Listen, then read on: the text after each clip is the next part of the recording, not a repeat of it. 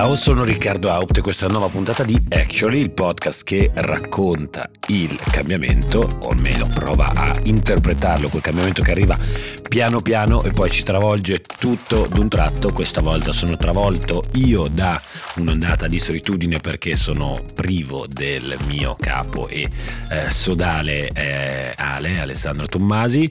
Eh, troveremo un modo per, per, per, portare a casa anche questa puntata che oggi come eh, big story affronterà eh, la questione giovani, giovani e lavoro. Lo faremo con Fondazione Accenture, diciamo nuovi strumenti per sopravvivere questa fase di eh, cambiamento appunto anche grazie a collaborazioni con fondazioni di impresa. Ne parleremo dopo.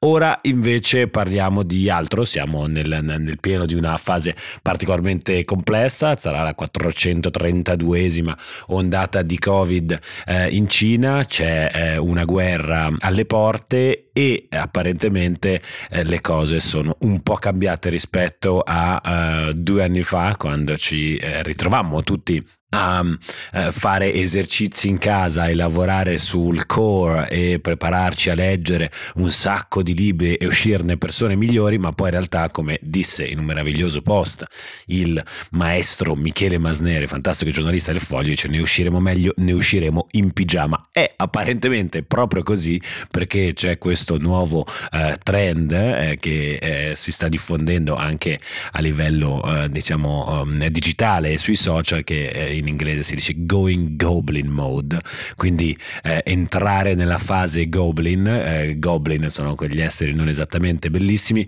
che in qualche modo diciamo vengono associati a, questa, a questo momento storico, in molti appunto questo hashtag sta crescendo a, a, dismisura su TikTok e non solo, ma in realtà poi è stato analizzato anche da psicologi, c'è un bellissimo articolo del Guardian eh, in proposito, racconta appunto di questa condizione un po' eh, subumana di tanti, soprattutto Gen Z e eh, millennials che si trovano in questa fase chiusi nelle proprie case, impegnati a scrollare infiniti eh, eh social network, eh, mangiare junk food e in qualche modo poi appunto uscire, uscire in pigiama, affrontare il mondo in pigiama perché appunto anche questa fase di insicurezza, pesantezza avrebbe colpito duramente il nostro stato di salute mentale. Ne parleremo, vedremo se anche lei accetterà il nostro invito che formuliamo formulo ora eh, in diretta con Bianca Maria Cavallini di Mindwork, già ospite di Actually. Eh, Bianca, ti invitiamo qua, vediamo se qualcuno ti taggerà da qualche parte per dirtelo, ma ti vogliamo indietro su Actually per capire un po', indagare questo stato psicologico che stiamo attraversando eh, in questa fase, questo Going Goblin Mode. Perché ti invitiamo? Perché siamo riusciti nel nostro invito eh, rivolto a Virginia Stagni, eh, l'abbiamo rivolto un paio di puntate fa, ha risposto, avremo Virginia Stagni del Financial Times qui su Actually, Actually che a questo punto c'è un po' un momento casalingo, eh, siamo mm, molto felici di aver festeggiato settimana scorsa il milione di ascolti, di stream delle nostre puntate. Purtroppo Ale non c'è oggi a festeggiare con me, però insomma potete immaginarlo molto contento arrivare a questi traguardi con un podcast nato piccolino piccolino. Non è da ridere. A proposito di podcast molto molto molto belli e potenti, vi consiglio assolutamente di andarvi ad ascoltare l'ultima puntata di Globally. È Silvia che racconta del viaggio che abbiamo fatto. Silvia, Luna, eh, Will ha accompagnato Refugees Welcome ai confine tra Polonia e Ucraina per portare 47 eh, rifugiati e rifugiate qui eh, in Italia. È un racconto davvero, davvero potente, andatevelo ad ascoltare su Global, lo trovate qui e su tutte, su tutte le piattaforme. Eh, ma venendo alle notizie di queste ultime ore, eh, due dati importanti. Uno, si stringe il cerchio attorno ai famosi oligarchi, poi c'è qualcuno che dice di smettere di chiamarli oligarchi, miliardari eh, russi. L'Unione Europea e il Regno Unito hanno annunciato un altro uh, giro, questa volta più significativo, di sanzioni uh, su questi signori. Nello specifico, appunto, si, è prevista il, il, congelamento di una serie di asset finanziari e non, quindi anche sequestri di beni eh, eh mobili come macchine e yacht e immobili come alcune case abitazioni eh, situate sul nostro territorio. In particolare abbiamo assistito anche ad una scena abbastanza eh, forte, questo video che ha girato parlato anche di questi squatter che sono entrati eh, nella um, mansion, nella, nella, casa pazzesca eh, londinese del eh, miliardario Oleg Deripasca. Deripasca è il eh, proprietario di uno dei principali produttori di alluminio al mondo. C'è stato questo squat, quindi anche questa sorta di aggressività, diciamo a tratti giustificabile perlomeno nei confronti dei beni di eh, questi signori in giro per il mondo. Naturalmente anche in questo caso c'è stato un richiamo da più parti affinché diciamo i principi base dello Stato di diritto vengano, vengano eh, rispettati. C'è un grande dibattito appunto su eh, questi beni mobili e immobili come sugli asset finanziari, come eh, per esempio c'è stata questa proposta poi di eh, non restituire al, all'Ermitage di San Pietroburgo alcune opere d'arte che in questo momento erano state date in prestito ai eh, musei, musei, europei. Ecco, diciamo, um, situazione molto complicata, dilemmi etici non da poco, però ecco, come al solito qua il tema è qual è il modo migliore di rispondere ai cattivi, essere più cattivi dei cattivi oppure invece in qualche modo anche gonfiarsi il petto con i propri valori. Quindi questo è sicuramente una delle notizie di questi giorni più importanti e di questo cambiamento in corso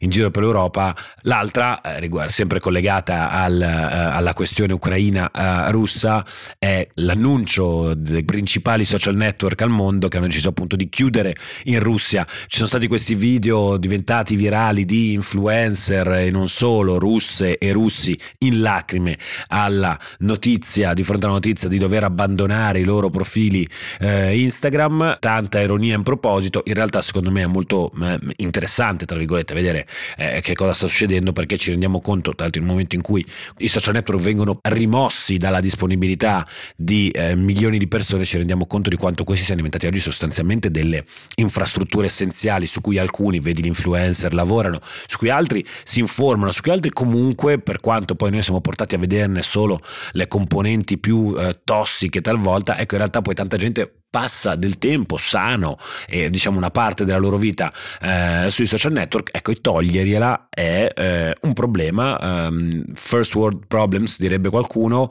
um, non lo so, mi sembra semplicemente problemi della modernità e capisco quindi quanto in realtà questa cosa stia avendo un impatto forte anche eh, sulla società russa. Insomma quindi il cambiamento effettivamente è dirompente in, in questa fase, proviamo ad interpretarlo ancora e fare un passetto un po' più in là nella comunicazione comprensione di questo cambiamento con eh, Fondazione Accenture nella nostra big story di oggi. Lorenz ti chiederei di lanciare il gingolino, ci vediamo dall'altra parte.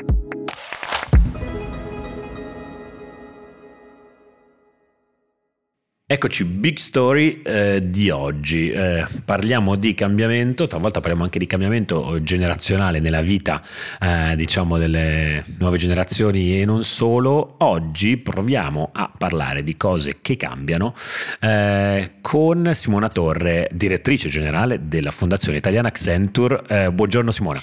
Buongiorno, buongiorno Riccardo. Allora, innanzitutto grazie mille per eh, aver accettato il nostro invito e per essere qui ti ho già introdotto e già ho una domanda nell'introduzione. Fondazione Italiana Accenture. Ora, da quando sono piccolino che sento parlare delle fondazioni, eh, delle fondazioni di impresa, eh, c'erano prima quelle bancarie, mai capito, ma, ma Qual è il ruolo di queste fondazioni? Perché le grandi imprese, come ad esempio una società come, come Accenture, fanno queste fondazioni e quale scopo hanno? Ci aiuti a capirlo? Certo, allora intanto le fondazioni di impresa sono delle organizzazioni senza scopo di lucro eh, che un'impresa decide di, di costituire e, e, quindi anche di finanziare eh, per promuovere programmi di responsabilità sociale.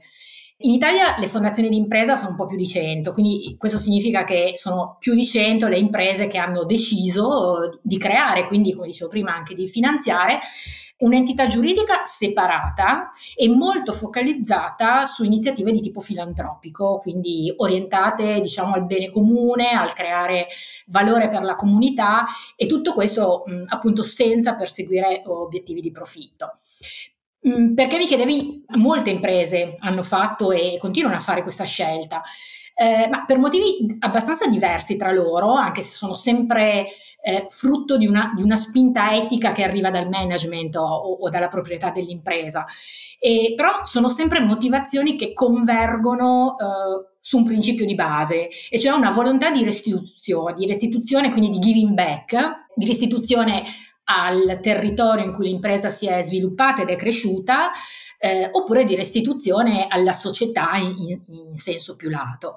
Quindi cosa fa l'impresa? Crea appunto una sua fondazione, ne definisce eh, la missione di restituzione prevalente e ne finanzia le attività questa missione, queste attività sono sempre più ispirate al perseguimento di uno o più uh, Sustainable Development Goals, cioè 17 obiettivi di sviluppo sostenibile eh, che ha definito nel 2015 l'Organizzazione delle Nazioni Unite come strategia per ottenere un futuro migliore, più sostenibile per tutti entro il 2030. Ecco, quindi la vostra, la vostra operatività, eh, voi come fondazione adesso senza parlare di quello che fanno altri, ma invece però eh, secondo me è interessante proprio eh, fare una chiacchierata eh, con te per capire una fondazione molto importante e grossa come la vostra, eh, come opera. Diciamo, le linee guida di eh, un'impresa sono quelle di fare profitto, poi naturalmente distribuirlo eventualmente anche nelle, sue, nelle loro versioni più, più, più nobili in qualche modo, non solo agli shareholder ma anche agli stakeholder.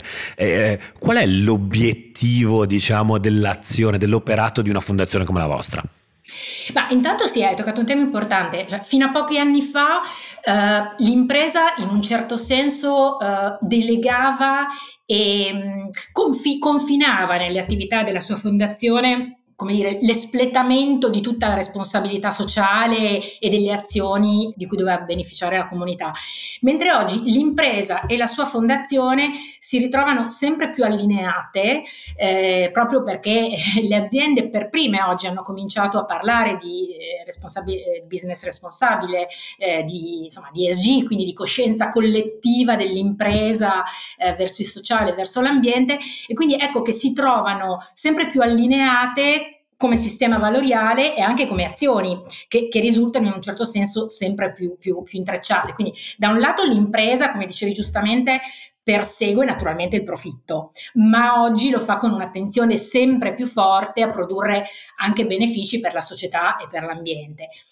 La sua fondazione, quando, quando, ce l'ha, è altrettanto orientata alla uh, generazione di impatto positivo sulla comunità, ma lo fa per sua natura senza prevedere profitto e lo fa in modo particolarmente focalizzato e agile e quindi per l'impresa anche più adatto a, a, a sperimentare modelli di innovazione sociale che poi possono essere adottati e scalati dall'impresa.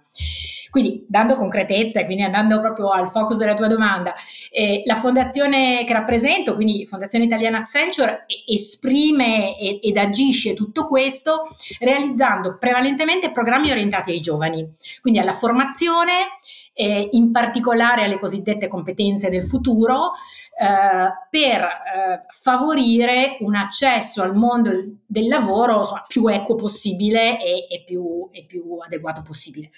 E lo fa anche rispetto ai giovani che hanno l'intenzione di avviare eh, imprese di tipo sociale, quindi quegli start-upper che eh, hanno intenzione di intraprendere un'attività imprenditoriale a vocazione sociale. Quindi quei progetti mm, mm, vengono chiamati imprese a vocazione sociale, quelle per cui la generazione di impatto, dire, non è un byproduct, ma è la ragione stessa per cui hanno creato l'impresa. Quindi diciamo giovani, formazione, formazione sia per l'ingresso in azienda, quindi ingresso nel mondo del lavoro in quella modalità, oppure come accompagnamento alla loro crescita eh, di imprenditori sociali. E lo facciamo con programmi appunto che prevedono l'erogazione di fondi, di formazione, le opportunità di networking, insomma, tutto appunto orientato a favorire la loro crescita. Secondo me, allora, mm, ti ho fatto um, queste domande da una parte per eh, genuina, diciamo, curiosità proprio per quello che fate, perché è un po' quello che contraddistingue anche questo podcast, un po' di curiosità verso tutto il mondo dell'economia e non solo, e dall'altra in realtà per un, un, interesse un po' più ampio, no? perché voi secondo me in qualche modo eh, siete rientrati in pieno no? in, questo, in, questo, fenomeno che noi come con Will cerchiamo di descrivere tutti i giorni, che è questa forte, fortissima trasformazione un po' del modello eh, capitalista moderno, no? perché eh, le aziende, noi l'abbiamo raccontato anche in un libro, un tempo si limitavano um, a perseguire i propri profitti. Poi a un certo punto diventano aziende, delle aziende responsabili, in qualche modo limitano il proprio impatto impatto e quindi la cultura della, della corporate social responsibility non solo. Oggi eh, le nuove generazioni, forse un mercato che è cresciuto ed è maturato, chiede alle aziende qualcosa di più, non solo di limitare il proprio impatto, ma invece di essere parte attiva, cioè di attivare dei processi di eh, cambiamento e eh, quello che fa una fondazione come la vostra mi sembra che vada esattamente no? in, questa, in, questa, direzione e dimostri perfettamente questa trasformazione che eh, guardata con gli occhi magari di eh, anni fa potrebbe sembrare assolutamente eh, stramba, poi dice ma perché mai un'azienda dovrebbe mettersi a? E invece oggi è estremamente attuale e peraltro poi portatrice di eh, un sacco di, di, di, casi di studio um, super interessanti per noi particolarmente interessanti perché appunto toccano anche eh, percorsi diciamo innovativi e eh, diciamo empowering rispetto alle nuove eh, generazioni. Ho detto una parola inglese che per noi è vietata ma a questo riguardo proprio eh, ti chiedo anche insomma ci siamo andati un po' a guardare quello che state combinando e c'è questo Youth in Action che mi sembra un progetto particolarmente interessante proprio in questa chiave no? in, questa, in questa, questo percorso trasformativo del, del, del modo di lavorare con le nuove generazioni. Spieghi un po' come funziona, che cos'è, diciamo, cosa bolle in pentola. Certo, intanto partiamo malissimo perché il nome è in inglese. È vietato, esattamente. Giovani in azione. Giovani in esatto. azione. Giovani in azione per gli obiettivi di sviluppo sostenibile. Esatto. E, allora sì, dunque, questo è un programma che a noi è particolarmente caro perché esprime veramente molto bene appunto alcune delle nostre ossessioni, che sono appunto ossessioni positive naturalmente, che sono quelle della, del fare cose veramente per i giovani, facilmente misurabili anche da un punto di vista di obiettivi, aggregare, eccetera. In particolare questa nasce sei anni fa e nasce per stimolare sia i giovani che le aziende rispetto appunto agli obiettivi di sviluppo sostenibile eh, che erano stati appena definiti dalle Nazioni Unite, quindi come sfida lanciata a tutti. E, e, lanciamo, e, e avviamo quindi questo programma per incentivare appunto sia i giovani sia le aziende a iniziare a pensare e ad agire con un pensiero sempre più rivolto alle, alle, alle 5P, no? eh, quindi a pianeta, persone, prosperità, pace e partnership. E, ehm, Ti posso chiedere, scusami, le, le, le 5P da dove arrivano? Mia ignoranza. Eh, fanno sempre parte, diciamo, i 17 obiettivi di sviluppo sostenibile ah, di fatto si possono ma- mappare su queste 5 P, no? Pianeta, persone, prosperità, pace e partnership. E, ecco, nel 2017 questi erano temi veramente nuovi quando siamo partiti con questa iniziativa e quindi lasciavamo i giovani abbastanza liberi di pensare loro a dei problemi, provare a proporre delle soluzioni e cioè, candidarle, mandarcele e dall'altra parte eh, noi avevamo ingaggiato alcune aziende che cominciavano a essere interessate rispetto a questi problemi e che avevano desiderio di ascoltare che cosa arrivava dai giovani rispetto a queste, appunto, queste tematiche abbastanza nuove. Poi oggi le cose sono cambiate d- moltissimo, eh, adesso cioè, è entrata nel lessico comune il termine sostenibilità, eh, ESG, res- business responsabile, sviluppo sostenibile, eccetera. Quindi anche noi nel tempo abbiamo adattato sempre più questo programma e per renderlo appunto più, più, attuale possibile e quindi oggi è un, appunto, un momento di incontro fra i giovani uh, under 30, uh, laureandi o, o laureati che sono interessati e sensibili ai temi della sostenibilità.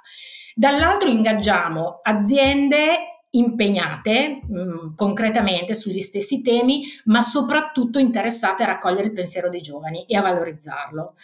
Ehm, quindi come funziona? Ogni azienda definisce una sustainability challenge, quindi scusate un'altra parola inglese terribile, una sfida orientata alla sostenibilità e quindi dà una specie di, di tematica di sostenibilità economica, sociale o ambientale che è coerente con l'industria di riferimento e ogni giovane che decide di partecipare a questo, questa cola, a questo concorso, eh, seleziona e, e, può rispondere quindi ad una o più di queste sfide e presenta la sua, la sua idea progettuale per rispondere a questa, questa sfida.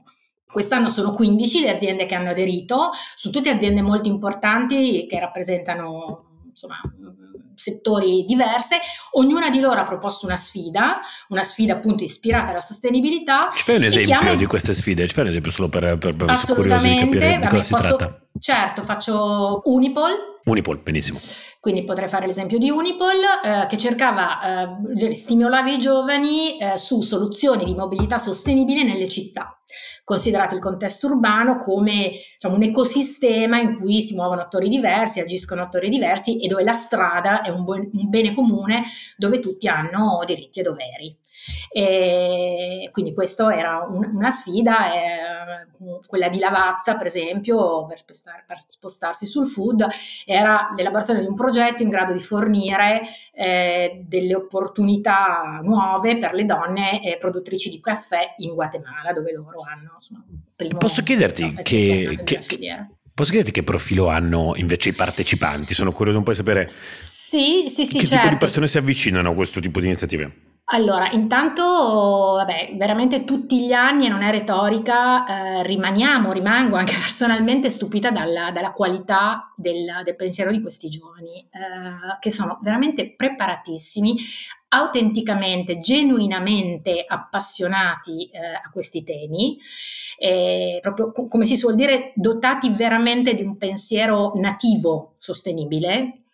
Provengono per la maggior parte da economia, ingegneria, scienze politiche, diciamo. Queste sono un po' le, le pre- prevalentemente economia e ingegneria.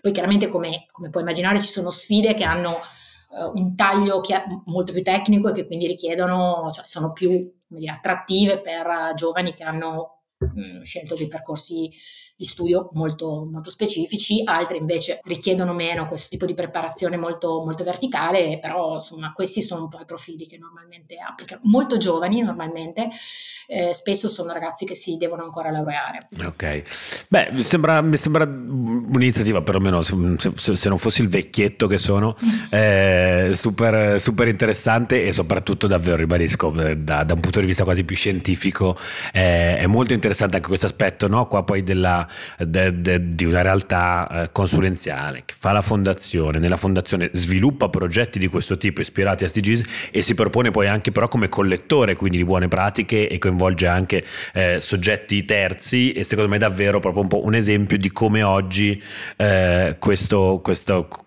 il mondo dell'economia e, del, il modo di fare impresa stia completamente eh, eh, cambiando e quando uh, ci chiedono eh, ma esattamente cosa fanno le imprese per appunto give back? Dicevi tu per restituire. Ecco beh queste secondo me sono uh, storie quelle che ci hai appena raccontato fra le più interessanti e concrete noi siamo molto uh, contenti di, di, poterle, di, poterle, raccontare e per questo insomma ti, ti ringraziamo anche per, per averci spiegate così bene Simona. Grazie grazie a voi buon lavoro. Benissimo, allora io direi che a questo punto possiamo fare altro che darvi appuntamento alla prossima puntata di Actually. Ciao a tutti e a tutte.